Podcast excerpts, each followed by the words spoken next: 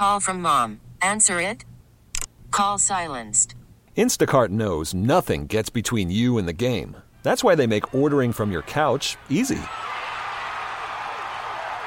Stock up today and get all your groceries for the week delivered in as fast as 30 minutes without missing a minute of the game. You have 47 new voicemails. Download the app to get free delivery on your first three orders while supplies last. Minimum $10 per order. Additional terms apply.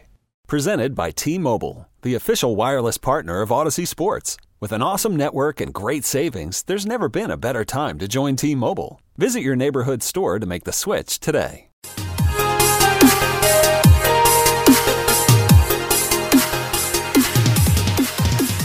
Wednesday morning, welcome in. Michael Phillips here. MP on the mic is the program. Thanks for listening to us live on 910 The Fan, 1051 FM, or anytime around the world on the free Audacy app. Good show for you today. Craig Hoffman joins to talk Commanders football.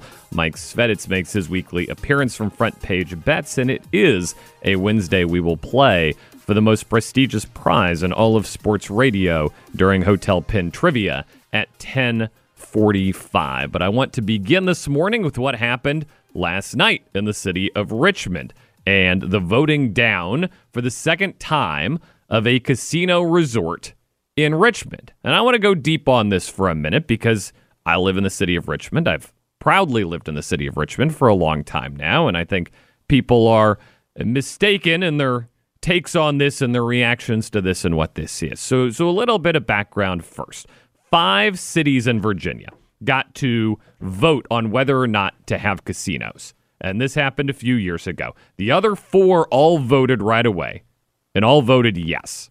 Danville approved a casino with 68% of the vote. Bristol, 71% of the vote. Now, those places are not similar to Richmond, but these next two, Norfolk and Portsmouth, are very demographically similar to the city of Richmond. Norfolk passed the casino with 65% of the vote, and Portsmouth passed it with 67% of the vote. None of those are tight margins. None of those are close. Richmond was the outlier. When we voted on a casino, it was 51 to 49, and people in Richmond voted it down. So, as as any loser would do on any playground anywhere in America, they declared best two out of three, ran it back, and last night it was even less close. A major turnout in Richmond, far above what they expected.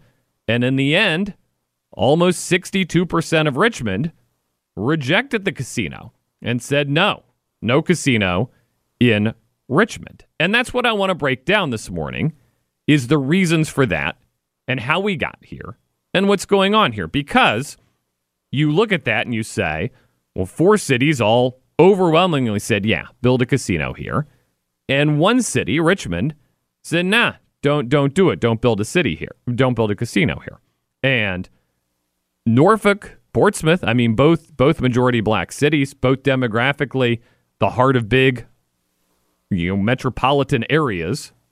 Norfolk in particular, very very similar to Richmond, and they cleared it easily. So what's going on here? Well, you can look at this cynically, and I think a lot of people are looking at this cynically this morning. You say it's a vote of no confidence in, in Mayor LeVar Stoney, and Richmond's the worst, and Richmond can never get things done. And, you know, Stoney's record on this is not fantastic. He's now missed on pretty much everything he's attempted since taking office. He missed on Navy Hill, on the arena. He's missed on the casino twice. He's missed on his big initiatives. For a guy who wants to be governor, reportedly, it's not a great record to run on. He got the monuments down. That's pretty much what we're running with at this point if LeVar Stoney wants to run for higher office. You could say it's a vote of no confidence in Urban One, the company that was running the casino. And sure, they are being investigated on the on the stock exchanges. There was the threat of having their stock delisted uh, for not having their paperwork together. There were the radio comments uh, a couple weeks ago that were reportedly uh, that were recorded by the anti-casino lobby and, and put out there. Kathy Hughes, the CEO of Urban One, some other co-hosts on stations she owns, talking disparagingly, in one instance using anti-Semitic remarks to discuss anti-casino protesters. And did those play a role in yesterday's vote? Uh, I think I think you can't diminish it entirely, right? I don't think you can just dismiss that out of hand. I don't think that's what's going on here because that didn't happen the first time around. Remember, we voted no the first time around, too. You could also say this is another instance of white Richmonders telling black Richmond what to do. That's certainly the narrative that was pushed last time in the wake of the no casino vote by LeVar Stoney and by his pals. And I'm not here to dismiss that narrative either. I just think there's more to it than this. I'm not looking at this cynically. I'm not looking at this as a chance to score political points. I'm looking at this as a Richmonder. And I, I went to the polls yesterday and I voted no on the casino, as uh, many, many people did. 62% of the city, very high turnout, remarkably high turnout. Look, I've lived in Richmond for 16 years now. And I don't live here because it's the best run place in the world, because it, it's not. And I don't live here because the tax rate's low, because it, it sure is not. I don't live here because, man, this is like the coolest, hippest, the best run place in the world. A lot of times, Richmond is not. But I think Richmond's great, man. I love living in Richmond. And I love that Richmond showed up and showed out yesterday for keeping this city special. I think of the uh, the bumper stickers uh, in Austin, Texas. Uh, keep Austin weird. I don't know if you if you guys know those. If that, that made it out here. We kept Richmond weird yesterday. Richmond is a great city because it's cool and it's funky. And Scott's Addition is great, and the bars in Scott's Addition are great. I live on South Side. I know you Northsiders have never been to South Side. That's all right. It's our little secret. We're keeping it to ourselves. We got great restaurants. I can walk to like five great restaurants. They're better than anything you can get in the suburbs. It's a great place to live. And it's a cool place and a funky place and an artsy place. And I think what Richmond said yesterday was we don't want to turn into every other city in America. We don't want to just throw a casino in the middle of the city like every other place and go there and, you know, eat eat at whatever restaurants they have and, and mindlessly waste our lives away inside the casino. We like the character of Richmond. It was a vote for the character of Richmond. Because I mean, goodness knows, there is there is no trust in the government. All right, here's the clip. This is this is the Richmond school board meeting. I send my kids to the Richmond schools. These are the people who make decisions about my kids' education. This is this is from Monday's Richmond school board meeting. Enough is enough. Sanctioning.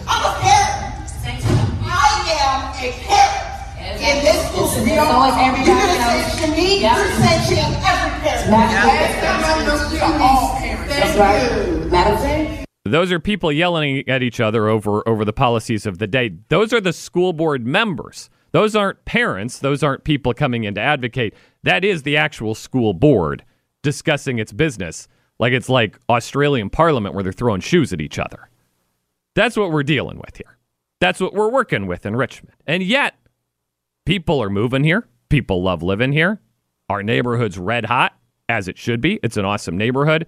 And it's not red hot because people, oh man, let's let's go to Richmond. They're going to build a casino. Oh man, let's go to Richmond. They're building the same things they're building in every other city in America. It's not what makes Richmond cool. Richmond's cool because of VCU, because of the art scene, because of the murals, because of the great restaurants. And I think this was a vote to to protect that, to preserve that. And this was a vote say, hey, you know, don't get that out of town money out of here. This this is a great city, and we're going to protect and stand up for the character of it because it is. I'll go to bat for Richmond. I'm here on the fan Richmond. I'm going to bat for Richmond. I remember. So I was I was at the newspaper. I was doing a story, uh, a column about the Navy Hill development and um, uh, the the failed Navy Hill development in the end. And I I was talking to the developer. Uh, who ended up being part of that uh, VCU Health debacle, uh, the building they were building down there. And, and I let him know because that's what you do when you're a reporter. Like you don't surprise people. You say, "Hey, I think this is a terrible idea for the city." And I laid out why I thought it was a terrible idea for the city. And like he was like, I mean, just super smug about. it. He's like, "Well, you're an idiot, basically. Like you, you, you got no clue what you're talking about. This is the only way you can possibly revitalize downtown Richmond." I'm like, well, I, I just have to disagree with that. I don't think that's the only way you could possibly revitalize downtown Richmond. So, well, what would you do? I said, well, since you asked, I I like to travel. I travel a lot. Uh, down in Miami, there's a neighborhood called Wynwood, and it, it was an abandoned like warehousing neighborhood, kind of Scott's Addition pre-transformation. They built an outdoor street art gallery and festival. They have a contest every year where like the best graffiti artists in America come and like repaint the walls, and it, it's you know you can win money and it's a contest or whatever. I said, wouldn't something like that be super cool in downtown Richmond? Like just fit the character of downtown Richmond. You're like, no, that's the stupidest thing I've ever heard. Basically, like that. That's terrible. And so I wrote the article and I wrote that and I included his quote. And then I, am sure he had one of his buddies, one of the, the big real estate people in town, wrote a big letter to the editor to the paper like, you got to fire this kid, Phillips. Like, he has no clue what he's talking about. I'm a real estate professional. Nobody's ever going to travel to a city to look at art. That's the most ridiculous thing I've ever. The only thing people will travel for is arenas and food courts, which we're building. Like, how dare he suggest art? That's the most ignorant take you've ever had in this newspaper. I'm here today to stand by it, and I'm here today to stand up for Richmond and Richmond's weirdness, and I'm going to keep going to bat for Richmond being weird, and I'm going to keep going to bat for keeping developers and their idea of turning this into West Broad Village East out of here. And that's what happened yesterday on the casino vote. He, th- he thought that was so ridiculous. It's just, oh man, I, art. Nobody, nobody's going anywhere to look at art. Come on now, come on. This is ridiculous. Uh, but it's, it's yeah, and, and Awad's mentioned this on his show. Um, you know, we we stand we ride for Richmond. We stand for Richmond. We were out there at the block party before the game at the Siegel Center. Fantastic crowd, fantastic atmosphere. We need more of that and less of big ideas that will fix everything. Because you fix everything by bringing cool people to town and letting them do cool things, block by block. I mean, Hardywood came to this town, built that neighborhood up, built a great brewery, went to the city, said, We'd like to expand the operations. They said, Go pound sand. They built a big brewery out in Goochland. The city gives all the money to Stone, which, I mean, I could be wrong. I don't think that's driven any action. I, I went down there once, I've never been down there. Let, let Richmond's cool people be cool. That's my take this morning. And I'm feeling good coming off of this. They spent $10 million on that casino vote, by the way. $10 million on that casino vote to have it go down. But this is a chance. This is a chance to keep Richmond cool. And we'll open up the phone lines on that if you've got thoughts. This is a call in program. Would love to hear from you. The number is 833 804 0910. You're listening to MP on the mic. We're off and running on a Wednesday morning. We'll talk sports. It's what we do. Uh, we're back with more after this, but line up on the phones if you got something to say. 833 804 0910. It's MP on the mic. You're listening to 910 The Fan, now 1051 FM. 11 o'clock, Mike Sveditz joins us. He's with Front Page Bets. We'll set the table for the weekend of action, and it starts tomorrow night. Tomorrow's going to be a fantastic night. So you've got uh, UVA Louisville football on ESPN, and I will be honest, that is not why I'm declaring this to be an exciting night. No, no disrespect to the Hoos.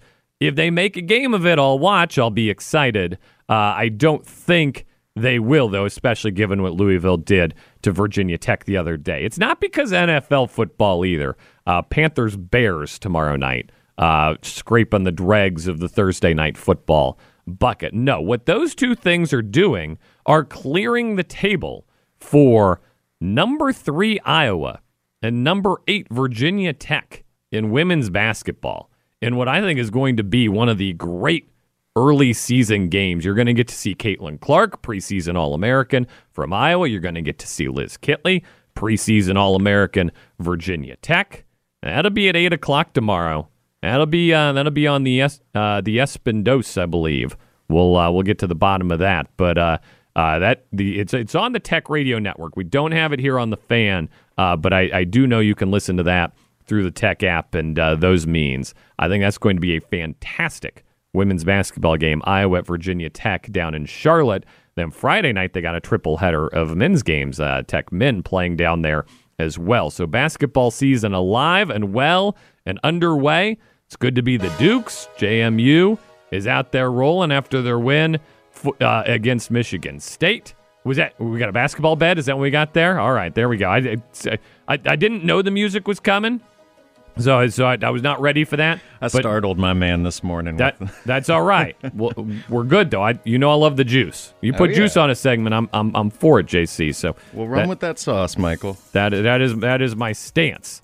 Uh, so so JMU back in action tomorrow night as well. They continue a road trip. They are at Kent State tomorrow night uh, as they continue uh, their early season action. VCU back in action Friday night. You'll hear them right here on the fan. Seven o'clock tip. AWAD will have your pregame and halftime as always. Samford arrives at the Siegel Center as VCU is looking for a bounce back win after their loss Monday night. Here was Ryan Odom after that game talking about how that look the cohesion did not look good, uh, and and he had he had some thoughts why. And we'll hear those thoughts How much do you attribute this this loss to maybe a lack of cohesion and experience as a team?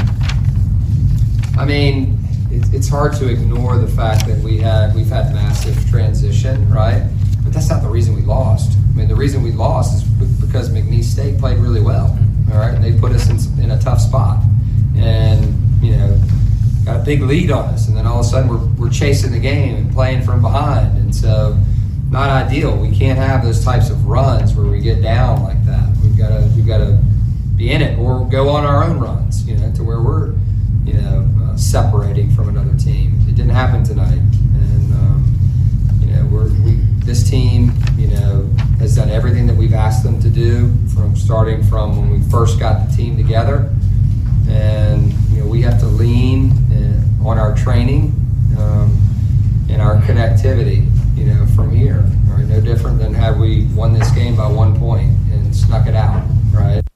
Yeah, and he, he mentioned the the practice time's been disrupted. Obviously, Max Shulga uh, has has had his injuries. Uh, he missed the black and gold game. Bairstow uh, has has missed time and will continue to miss time six to eight weeks. Fats Billups, who I thought looked really good on Monday night, has missed practice time as well. You've also got as Zach Joachim wrote in the Times Dispatch this morning, which I thought was an astute observation, you've got a lot of mixing and matching still happening out there and still happening out there live, which makes a lot of sense. He has not figured out, Odom has not figured out exactly what the best lineup pairings are and exactly how he wants to arrange his team and, and, and get people going. Uh, you know, he, he had different people bringing the ball up, and at one point he had three guards back there that were all capable of handling the ball. And uh, uh, Shulga is back there, Zeb Jackson, Jason Nelson. They were all back there. So he, he's mixing and matching. He, he's figuring out what it is he wants to do. Uh, my, my position of most concern probably would be the four right now with Tobi Lawal and, and Kuany Kuany, which I, both of them athletically I love. And I loved watching them in, in the preseason atmosphere where they were able to get out and run and, and, and flex they they looked bogged down last week. That's the position where I'd say you most need to to, to tweak right now. But I'm not down long term on those guys as well. You, we talked about this the other day. You know, you can pull up Tuesday's show. We did our VCU post game.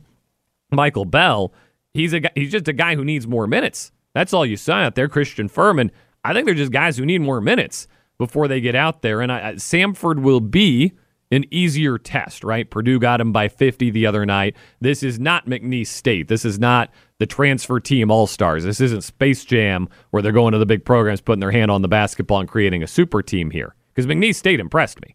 This is a team that's very beatable. This is this is more in line with a traditional first game. So so optimism for me for VCU Friday night that they can continue trying out these lineup combinations, trying out what's going to work as they get closer to A10 play. Other major story in college sports this morning, the ongoing saga of JMU football. And hang around into the 11 o'clock hour. We'll play for you comments from athletic director Jeff Bourne yesterday as the school officially petitions the NCAA to uh, allow them to play in the postseason, which gives the NCAA an out, right? You say, oh, well, you know, they hadn't filed the correct paperwork, and now they have. The the the oh, you know, we we've thought about it and we've got some new information. They're giving them the out. JMU's throwing them the life raft, throwing them the lifeline.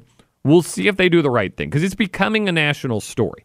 ESPN's talking about. Barry Svrluga at the Washington Post wrote about it today. The heat's on. And by the way, I love this. Uh, Mike Barber in the Times Dispatch wrote about Liberty football this morning, which, by the way, is just a very quiet 9 0, playing ODU this weekend. Second worst schedule in college football uh, right now for, for Liberty. And why aren't we getting the respect? Why aren't we? Why aren't people beating the drum for it? Because you haven't played anybody. Because you haven't played anybody. It's very, very different. If if you had kept even one FBS, you know, big boy Power Five team on the schedule early in the year, that's a different situation. Second worst schedule in college football. We'll see what they do against ODU. It'll be a fun game. His uh, his quote from the Liberty coach was, uh, "You know, as as soon as we lose, you'll go right back to hating on us." Sir, let me just assure you, I will continue hating on you even if you win. That is my that is my promise to you.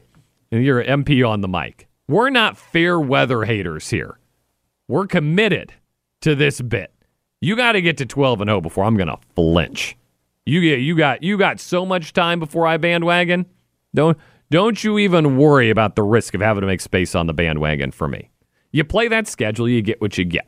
The point of the group of 5 invitation to the New Year's 6 game is that it's a worthy team that we want to see play against a big boy school cuz that would be fun, right? And I want to see the Dukes against Alabama. I want to see the Dukes against USC. I would have a ton of fun watching that football game. I would have zero fun watching Liberty do it after, after running through Conference USA. And look, scheduling is hard and scheduling gets tricky as you change conferences and teams change all the time. These things keep getting torn up all the time. But I, I don't see I don't see a road there to respectability for Liberty that gets them into that New Year's Six discussion, even at undefeated. Uh, even at undefeated. May, maybe they'll take care of business against ODU in an emphatic way. I'll change my mind this weekend. I always reserve the right to change my mind, uh, but I, I don't know that that's that's in the cards going forward. UVA Louisville tomorrow night in college football. Uh, Virginia Tech at Boston College on Saturday. I got this one circled. Uh, Tech's, Tech's three point underdogs. That line's moving towards Tech. Uh, I really like them in this one as a bounce back game. On Sunday, it's Commanders football. They're out in Seattle. Our guy Craig Hoffman, we enjoy having him on this program. We caught him mid move last week. Hopefully, he's settled in, ready to go. We'll dial him up on the old telephone lines after this. We'll chat Commanders football. You're listening to 910 The Fan, now 1051 FM. It's MP on the mic. Thank you for joining us on this journey on a Wednesday morning. AWAD Radio takes over at noon. The big story yesterday, and it came out as breaking news during this show James Madison and the Sun Belt Conference have formally petitioned the NCAA to allow them into the postseason this year. And obviously, we're running out of time here because the Dukes would have to be allowed into the Sun Belt title game, which is about four weeks away right now. The Sun Belt has agreed that if the NCAA lets them into the postseason, they would they would preserve their eligibility for the game. Now, still some football left to be played. They've got UConn this week; they're big favorites in that game. But JMU will be taking on App State and Coastal Carolina for their final two games. Neither of those are pushovers. Both of those are major, major games, game day style big games. You can imagine if they go 11 and 0 into that Coastal game, chance to run the table in the regular season. But in, in sending the letter to the NCAA, the Dukes gave them what I'll call the Tez Walker out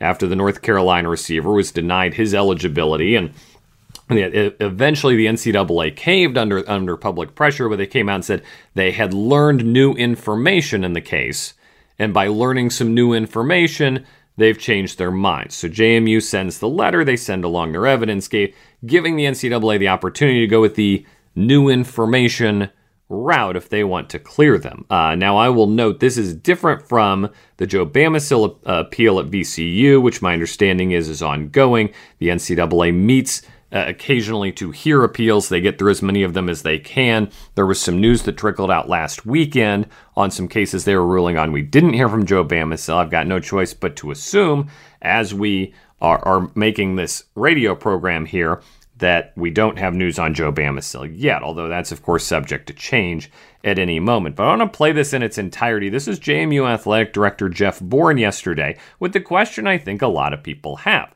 There's rules, right? There are rules. why don't why don't you guys you knew the rules?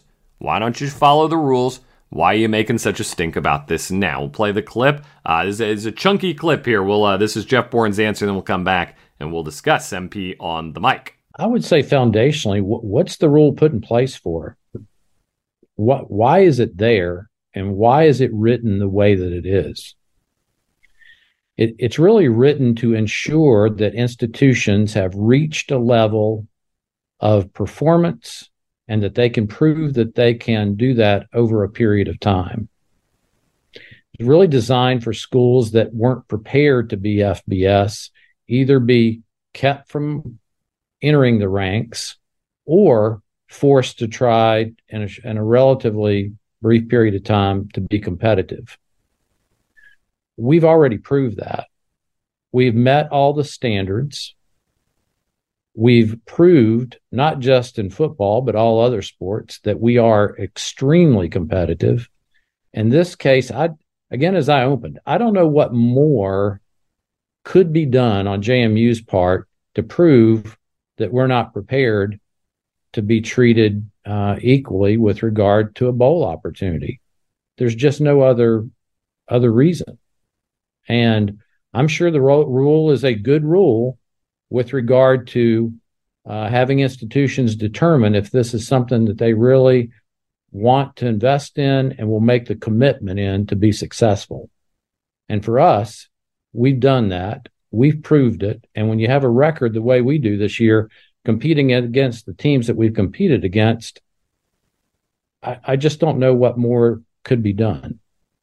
That's Jeff Bourne. He's the outgoing athletic director at JMU. Announced earlier this year he would be retiring at the end of the year. Certainly a very distinguished career of service to the university and the community in Harrisonburg. Everything they've built there, from getting back to uh, getting to FBS level in football to their success in basketball. Brand new facility out there. Uh, tip of the hat to Jeff Bourne, everything he's accomplished, and now fighting one last fight here with the NCAA asking for bowl eligibility for this year's Dukes. Now, there is the rule, and argument number one, right, is well, everybody agreed to the rules. But that's probably an overly simplistic framing of JMU's relationship with the rules here. To me, JMU had the rules thrust upon them. They wanted to be FBS. That's these are the rules you play by. They agreed to it. They didn't negotiate this. Now, I, I believe part of what Jeff Bourne is saying that the NCAA has these rules in part to ensure that schools are ready and have a transition period and, and get ready. I think there's also a chilling effect going on here that they want to discourage teams from making the jump to FCS to FBS, and a handful more have been doing that. And I think that the FBS schools as a whole would rather keep their club small and exclusive. They don't want lots of smaller schools jumping up willy nilly, uh, you know, maybe eating into the TV money, eating into the exposure available. Uh, they would rather keep their club small. And I just think JMU's an exception here in so many ways. JMU's not stealing any of the pie for FBS football. JMU's baking a new pie. JMU is creating alumni and fans who are engaged and watching. Eh, you look at how many of these Dukes games have been on the ESPN networks this year. Basically, they exclusively play there. Now, they had a game on NFL Network at the start of the year, a Mountain West game that was already obligated to a streaming service. Since then, they pretty much exclusively play on the ESPN networks. And that's not a coincidence. They're a great TV product and property. It's a well coached team with Kurt Cignetti, Jordan McCloud, the quarterback. Uh, their pass rush has been phenomenal all year, uh, and I, I, think we'll be able to withstand a, a, major injury this week.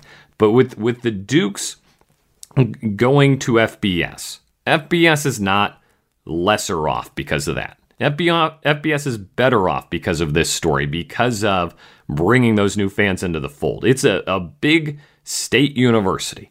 You know, this is this is years and years of, of connected alumni and dedicated alumni who are now in on this program. And uh, obviously, 9 and 0 is really easy to get behind, but I think they've proven they've got a sustainable business model down there, a group that's very good at picking out coaches, grooming players uh, to play at this level, recruiting and bringing players up through the roster. I think they've got a sustainable system there. The other thing is, it, it is a two year transition process. They met the full year two criteria in year one, and in doing so, they cost themselves a chance to play for a final CAA title on their way out because they announced early to get on a full Sunbelt schedule in year one.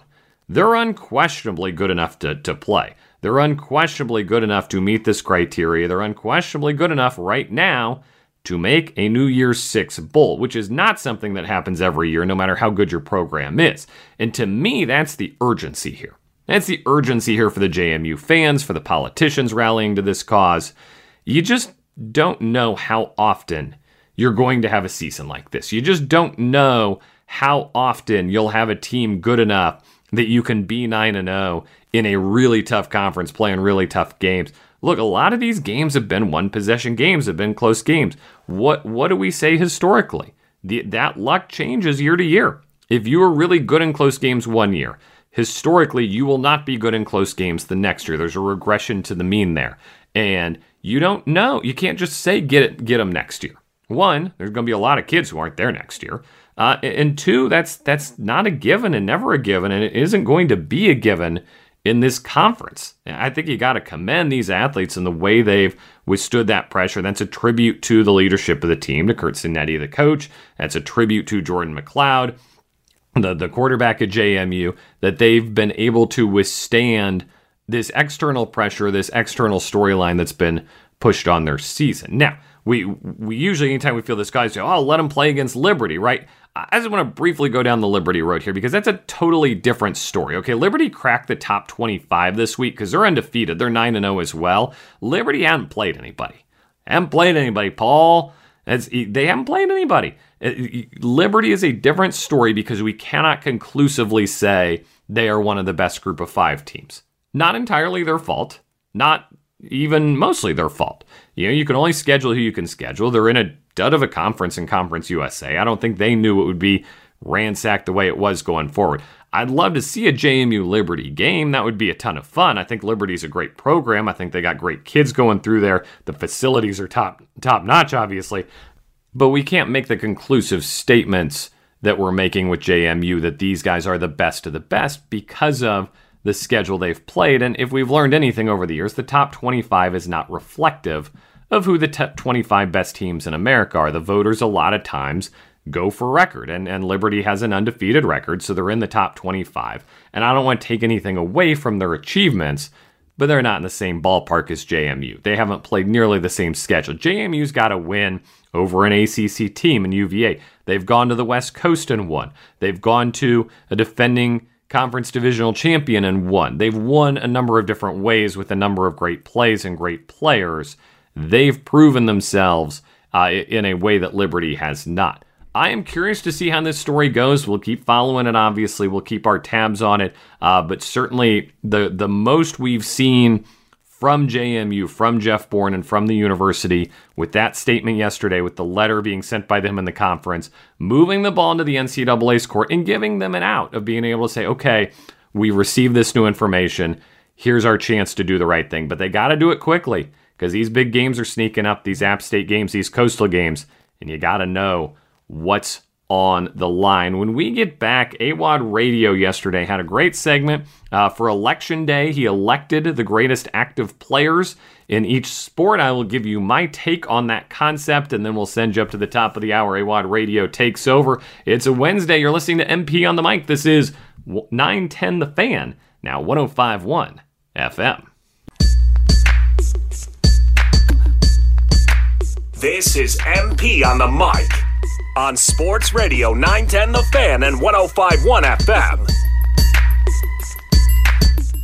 Okay, here's what happens every week. I'm new to radio, I'm new to this. When I talk, you don't hear me instantly. Like you hear me a little while later. We've got a lot of things that happen. There's a seven second delay here in case I curse. I haven't yet. I don't plan on it. It's available to us though. We've got it like goes through the wires, the little hamster's running on the wheel. It beams out to you, and then you hear it. Uh, and we, all of which leads us into the next segment, which is, of course, Hotel Pen Trivia, which we do every Wednesday. And so I never leave myself enough time to do hotel pen trivia. I'm like, we can just sneak in the question, get the answers. I set JC up for failure. So we're not making that mistake today. This whole segment is hotel pen trivia. Cue the music.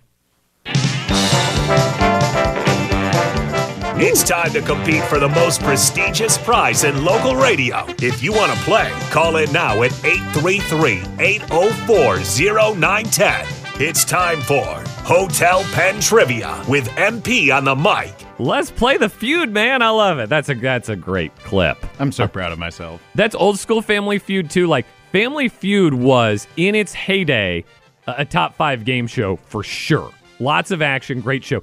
Family Feud now with Steve Harvey is is kind of a joke. Like it, it's it's, It's an wild. attempt.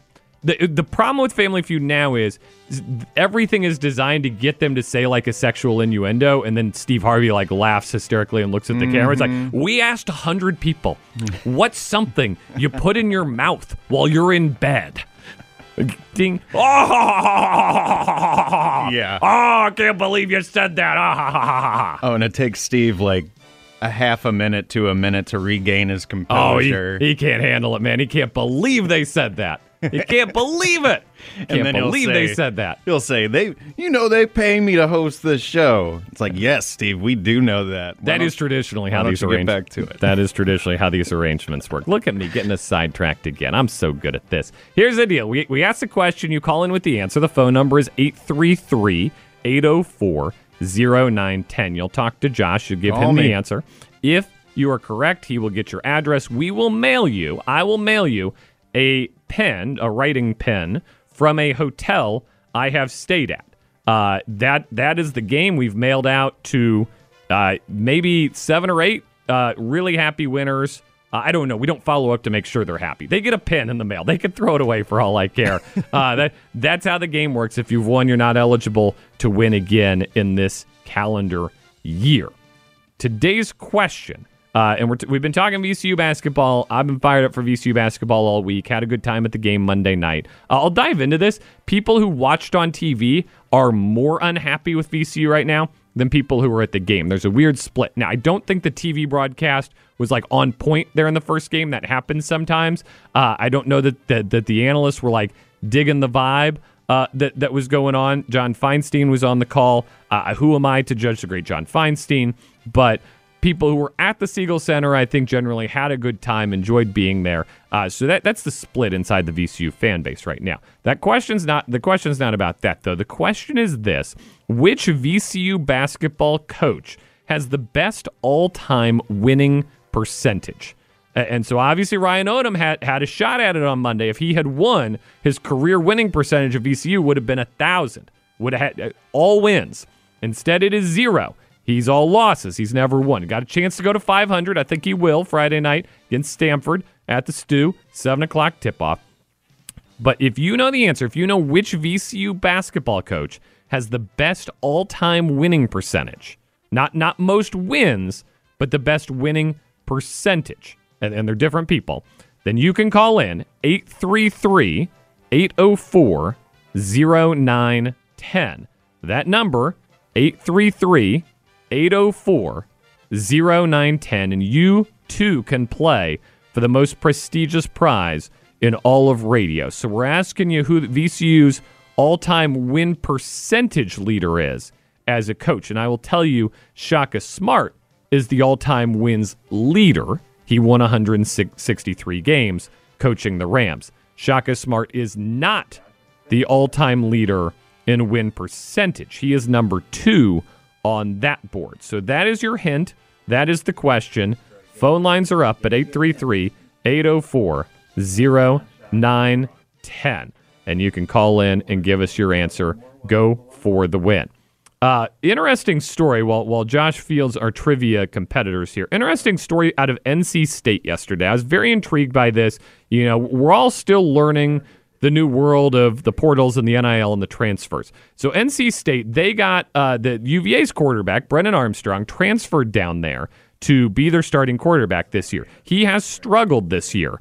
Uh, but MJ Morris, he's he's a freshman, uh, was put in has played well, has led the Wolfpack to six wins. But you know the rules. If you play more than four games, uh, then you are not eligible to uh, to redshirt. So you can play up to four games in redshirt.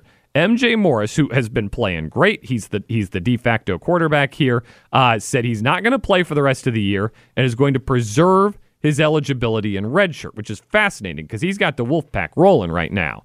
They got to go back to Armstrong now. They got to figure something out. Now, his dad told WRAL, TV station down there in Raleigh, he's not leaving. He's not going anywhere, um, which was a speculation, obviously, right? He's preserving his eligibility for the portal. He's just saying no. He just he's got the chance at the free year, the redshirt year, and he's going to take it, which is interesting for the school too, right? You're you're you're rolling. The team's good. And ah, you know, I, I don't. I'm not going to play the rest of the year. I'm going to preserve my red shirt. Which is these are interesting things that are happening right now in college sports, and we're all we're all navigating through this. Josh, we've had a couple guesses. Is that correct? Phone lines are still open, folks. I had one guess. Um, Sh- did they guess Shaka? well, they they so they guessed that while you were giving out that hint. So Yeah. I gave them a mulligan. It's not Shaka. Still didn't quite get it. Guys, the phone lines are still open 833 804 0910.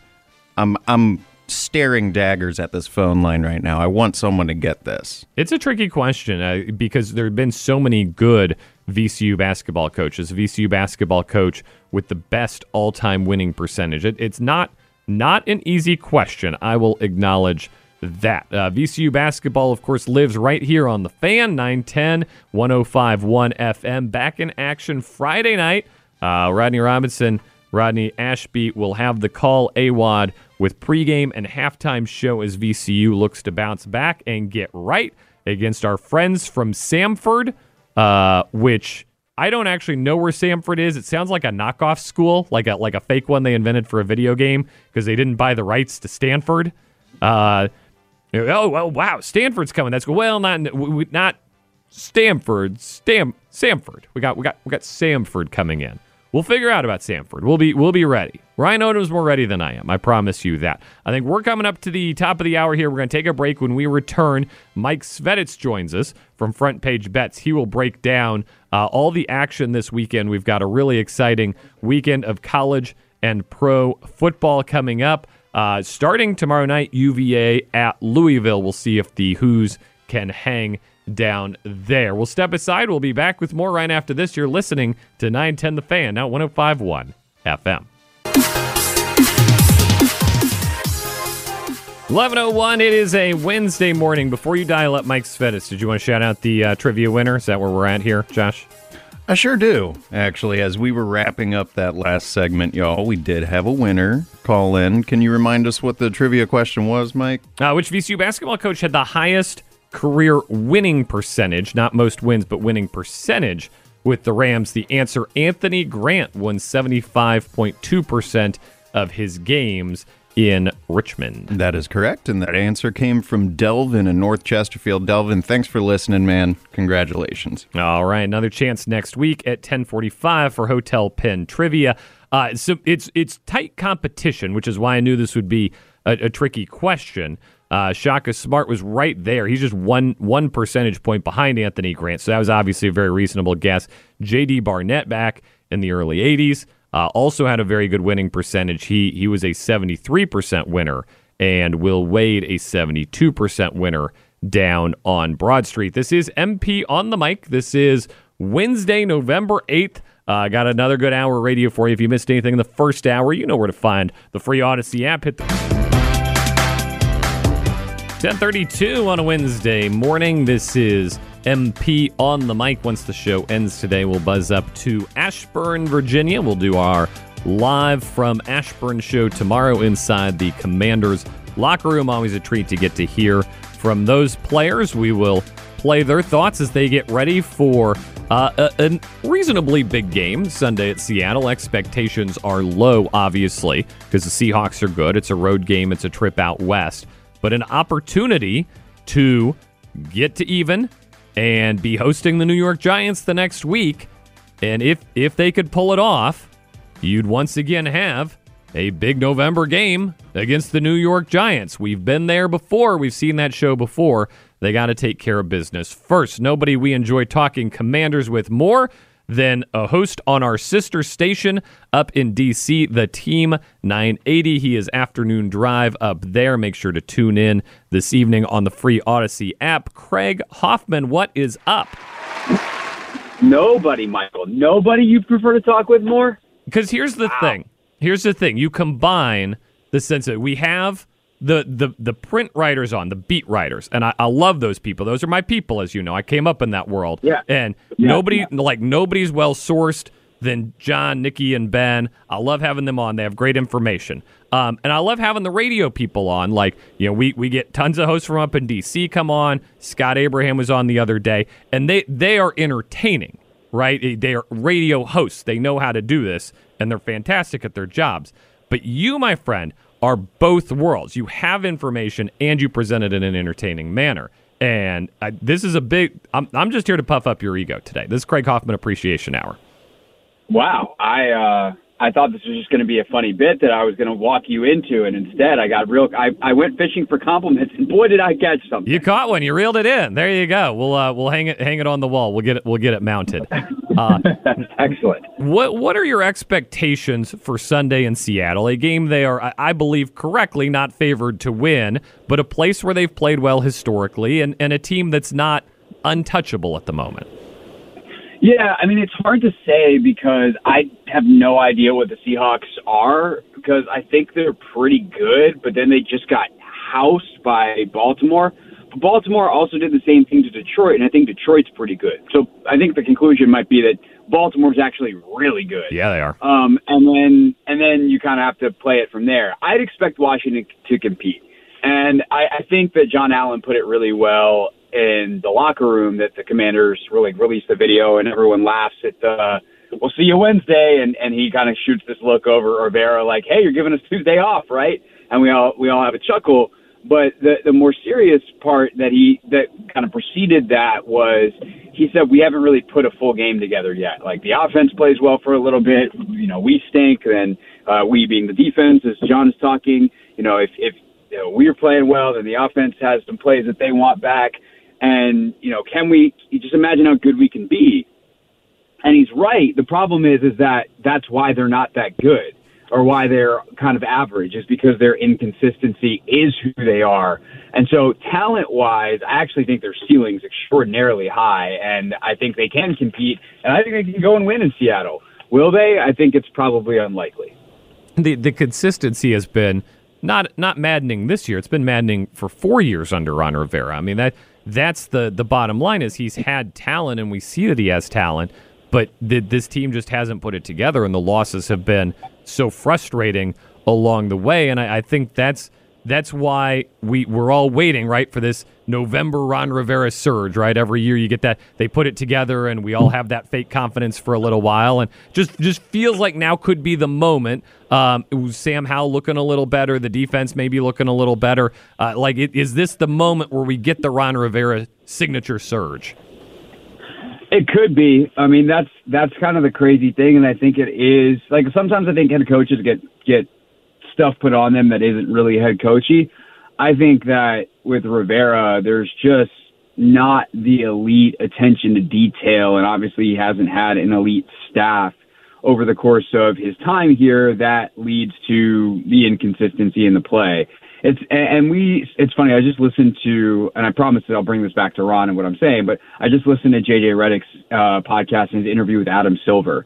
And Silver's critique of like NBA color analysis is that it gets reduced to coaches. Uh, can they motivate their guys to play hard? And he's like, there's all this schematic stuff that happens that I wish more people understood, and that it's not just a, a game of who tries harder. And I think that is what often NFL analysis, especially in the talk radio world, also turns into. It's like, oh, we can't keep them motivated. It's not motivation. It's it's technical and tactical acumen and the ability to consistently repeat it, which comes from an understanding of why you're doing the thing in the first place. Like they don't have great teachers on this staff, and I think that's why you see the inconsistency. Is sometimes the talent is overwhelming. A la last weekend, like they're just more talented than New England, and thus they make some more plays. And sometimes against certain matchups, like the things that they're doing match up well schematically, and they can look really good against a team like Philadelphia, for instance. And then other weeks, there's just a total lack of understanding of what they're trying to do. And it's not that the plan was good; it's that they didn't teach it well to the players and they didn't go execute it well. They tried hard, they just tried the wrong stuff or didn't try the right stuff. And so I think that's the inconsistency. And it seems like the way Rivera's put it together, like it takes them a while to make those adjustments. They make them by November. They win a couple of games, and then teams adjust to those, and they don't have time to make more adjustments. And so as the technical and tactical stuff shifts throughout a season, he's not super adaptable to that, and neither are the people that he employs.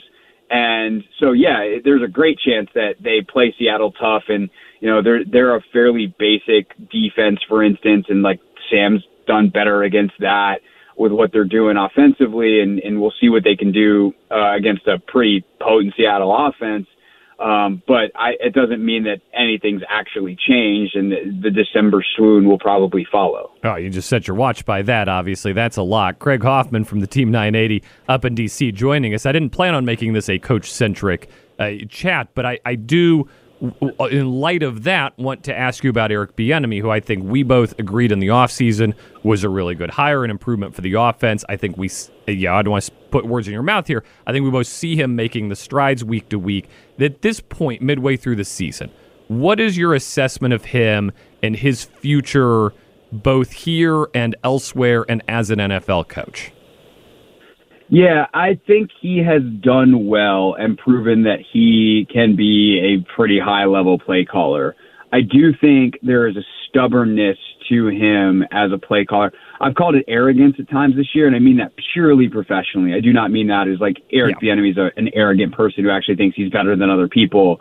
But there's just like uh, we know better on how to do this than all of you when a lot of the data and the results suggest otherwise at times. And I think what you've seen in the last couple of weeks is uh, maybe I don't know whether it's a relaxation of that stubbornness or just the natural growth of he's this is his first time doing this. It's his first time working with this group of players, and it's gonna be some level of a process. And I think at times it's frustrating because it seems like from the outside, you know, they make the adjustments that a lot of people are yelling for, whether it's more from under center, using a fullback with with Alex Armah, whether it's running the ball a little bit more, although they didn't really run it a ton not last weekend, but the threat of running it is there, and some of the things they're doing are are leading to that.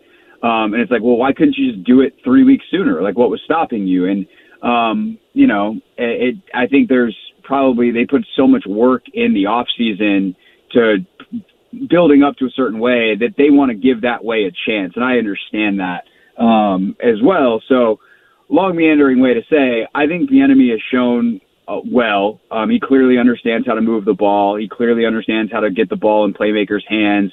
I think he has gotten more quarterback friendly to Sam as the year has gone, as he's learned what Sam does well and does not. I still think some of that stubbornness um, is there, but he's also got eight more games to to be more adaptable, be more adjustable. And I, as far as what it means for him in the future, if Sam plays really well, I think it's going to be really hard to split those guys up. Um, but at the same time, I could also see Josh Harris just saying, look, we want a full clean slate start and we're not going to, whether that's, you know, we don't want to keep you as the head coach or we don't want to make the next head coach keep you. And there's enough people off the Andy Reid tree and enough people that, um, know kind of a similar West Coast system that we wouldn't making be making Sam completely start over. That we don't want to leave them with you have to keep this guy. So um, I, he'll have a job next year, whether it's here as an OC or a head coach, or whether it's somewhere else as an OC or head coach. I think it's too early to really have a great feel on that. But I, I would be stunned if he doesn't have a job next year. Yeah, and he also still has, you know, the, the second half of the season where he's running downhill and, and he's experienced. Totally. Uh, I'll sneak in one more question here with Craig Hoffman before the break, which is that a lot of the critique of him has been he throws the ball too much. He's leaning on Sam Howell too much. But also, he arrived here, and the first thing the head coach said to him was, develop this guy. You know, get this guy going. It's hard to blame him for using that guy too much, then, essentially. Um, I, I think yes, on like a big picture level, but I also think that like it's their jobs to be the expert. And as an expert, they should know that the best way to develop a young quarterback isn't to overload him. Like you want to give him the tools to succeed, and you want to set set him up for success. And I think that there is a world, uh, and the world is the real world, where you don't ask this guy to do quite as much, and that actually helps his development. Like winning football games is the best thing Sam Howell can do. And I'm not saying you go the full like Tommy DeVito treatment where you literally don't let him throw the football, um, like they did a couple weeks ago in New York, which was funny this weekend. It's like, oh, okay, he's really going to be our quarterback, so I guess Tommy DeVito gets to throw it 20 times. But uh, like, I'm not saying you do that. But I mean, like 55 straight dropbacks in that one game, or Yes. you know, some of these, these passing totals I think are a bit much. Um, and it's actually not good for Sam because you're you're overexposing him. And I will say this quickly: I think they've done a good job of giving him more tools the last couple of weeks to solve problems. He's doing way more adjusting at the line. It seems like he has a little bit of freedom, which I think is an encouraging sign for EB and for Sam moving forward. No doubt. Always appreciate uh, having Craig Hoffman on the program. I will be joining him next Monday, and I will not be in Seattle. I'll be enjoying it on television like everybody else, but we'll, we'll still check in on Monday, and uh, I'll give my thoughts on the game in the 5 o'clock hour up there on the Team 980. We'll get Craig back here next week. Enjoy your day, and uh, Commanders news uh, newsy day. Uh, we'll see, uh, see what you have to talk about this afternoon. Thank you, sir. And a shame that you're gonna have to make your own coffee instead of going to the Starbucks in the press box in Seattle. It, it's uh, it's it's a thing. It's a it's a real thing. Craig Hoffman, there he goes. I'm gonna miss a lot of things about Seattle. That that's a quality trip. We got to step aside. Back with more after this. You're listening to 910 The Fan, not 105.1 FM. This episode is brought to you by Progressive Insurance. Whether you love true crime or comedy, celebrity interviews or news, you call the shots on what's in your podcast queue. And guess what? Now you can call them on your auto insurance too with the Name Your Price tool from Progressive. It works just the way it sounds. You tell Progressive how much you want to pay for car insurance, and they'll show you coverage options that fit your budget. Get your quote today at progressive.com to join the over 28 million drivers who trust Progressive. Progressive Casualty Insurance Company and Affiliates. Price and coverage match limited by state law. Hey everyone, Boomer Esiason here. The NFL draft is behind us, and your favorite team is now gearing up for week number one. The free Audacy app puts you right in the middle of the pro football conversation with the biggest sports radio stations from across the country. The local voices who know your team the best, giving you their unfiltered takes on the current state of your squad. It's always football season right here on the free Audacy app.